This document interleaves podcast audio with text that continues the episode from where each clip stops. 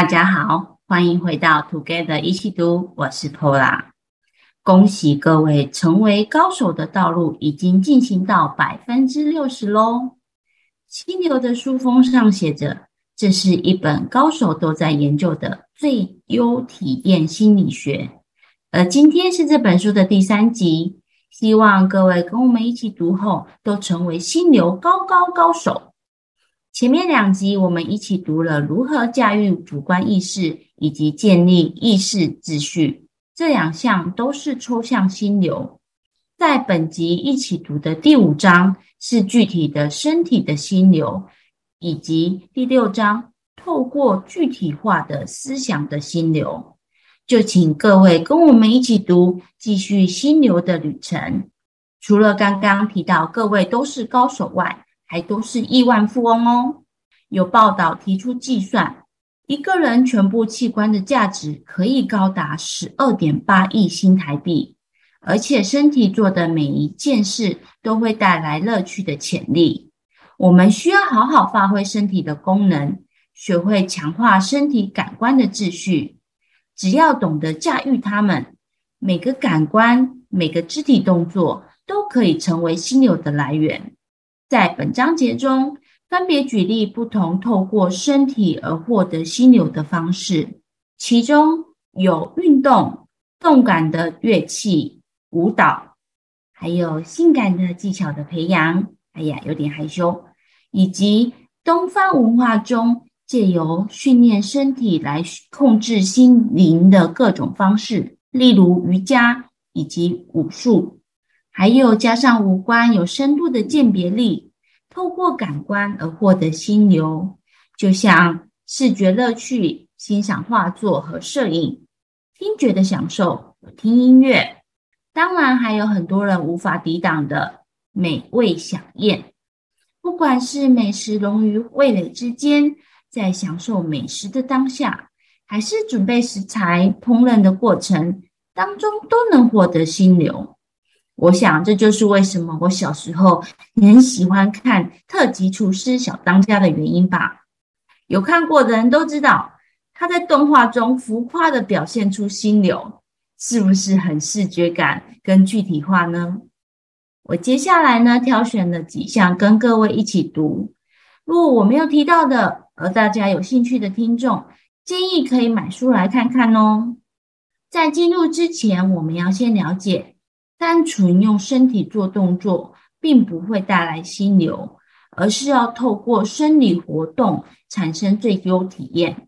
我们的心思也要跟着投入其中才行，肌肉与大脑必须得同时参与才行。就拿门槛最低也最简单的走路来举例，即使是最简单的身体动作，也能转换成心流，带来乐趣。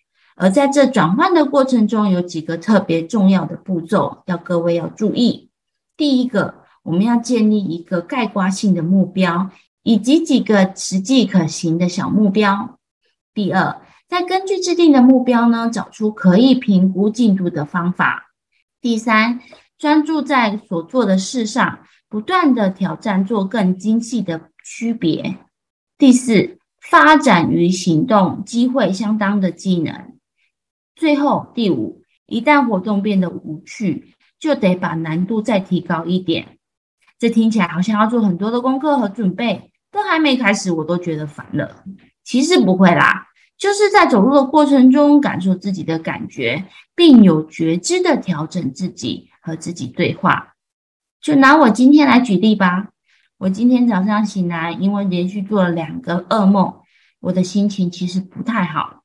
就算我在处理完公司的邮件后，我静不下心来继续读我的逆思维，因此呢，我就干脆穿上运动鞋，设了一个概括性的大目标，我要走路散步一小时。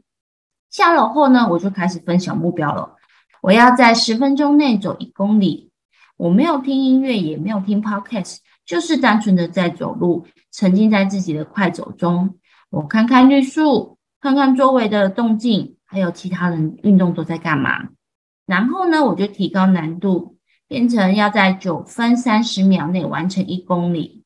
然后呢，再把自己的走路路线呢变成要完成一个大的 loop，不走原路回去。最后呢，我就完成了八公里。而评估进度的方式呢，可以采用花了多少时间，还有我的身体的轻松程度，看了哪些有趣的景点，还有路上有没有让我有得到新的想法或感受。我自己在完成走路后，心情呢确实开朗了，而且我也有心思静下来，再进行我接下来要做的事情。不过这边要提醒一点，就是环境非常重要。就拿我自己，如果是走在柬埔寨的街头，它只会让我的心情更阿杂，所以要慎选走路的路线哦。那简单的总结这一章节的身体的心流给各位，活动呢带来挑战，迫使我们要专注，而真正的乐趣呢，不是在于说你做了什么，而是你怎么去做它。想象我们的身体就像一个探测器。它上面呢布满了各种敏锐的装置，可以不断的接收外来的讯息。而我们的生理机能呢已经演化成熟，只要善用感官的构造，就可以让整个身体产生和谐的共鸣。一起读完感官后呢，作者又说，生命的美好不全是由感官而来，就要进入下一章节，思想的心流。不同的心理运作提供乐趣的方式也会各不相同。老实说，这一章节涉及探究的点呢，读起来有点艰深，又有点难懂。在书中，他又举例了哲学、科学、物理这些古人如何在思想上获得心流，而且很不好意思的说，这三科刚好是我最弱的科目。在阅读其中有一项很重要的目的，就是要涉略自己不懂的领域，并且要从中获得知识。我想跟各位一起读的一点是精神伤。精神伤它的意思呢，就是内在失序，自我出现一片混乱而影响效率的情形。我自己有时候就会出现这样的状态。我以前都想着啊，这是我的焦虑症发作。但呢，其实这是一种很正常的意识状态。为了避免这种状态，很多人呢都会急着以随手可得的资讯来填满心灵。只要能将注意力从这些负面的情绪挪开，做什么都好。这也解释时下很多人为什么都喜欢刷小短片跟抖音，即使这么做并不能带来多大的乐趣。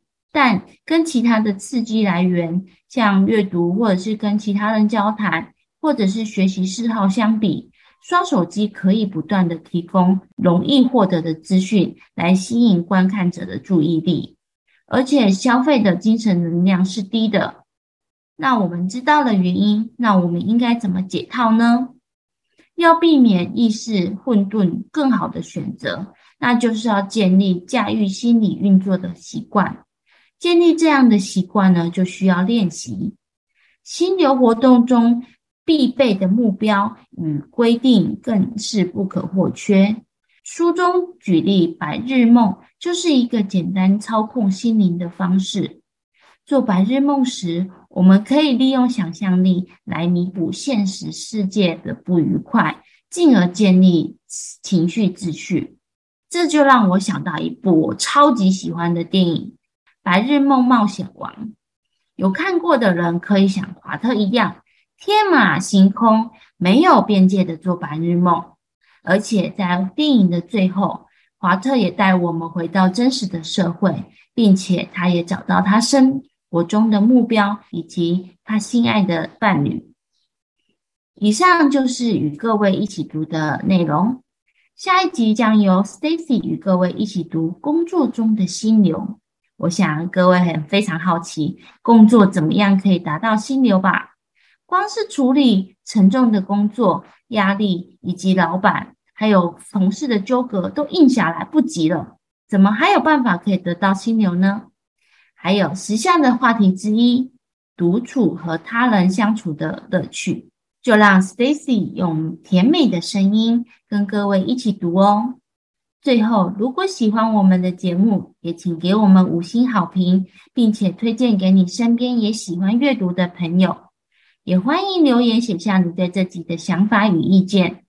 祝大家有一个愉快美好的一天！Together 一起读，与你下次见。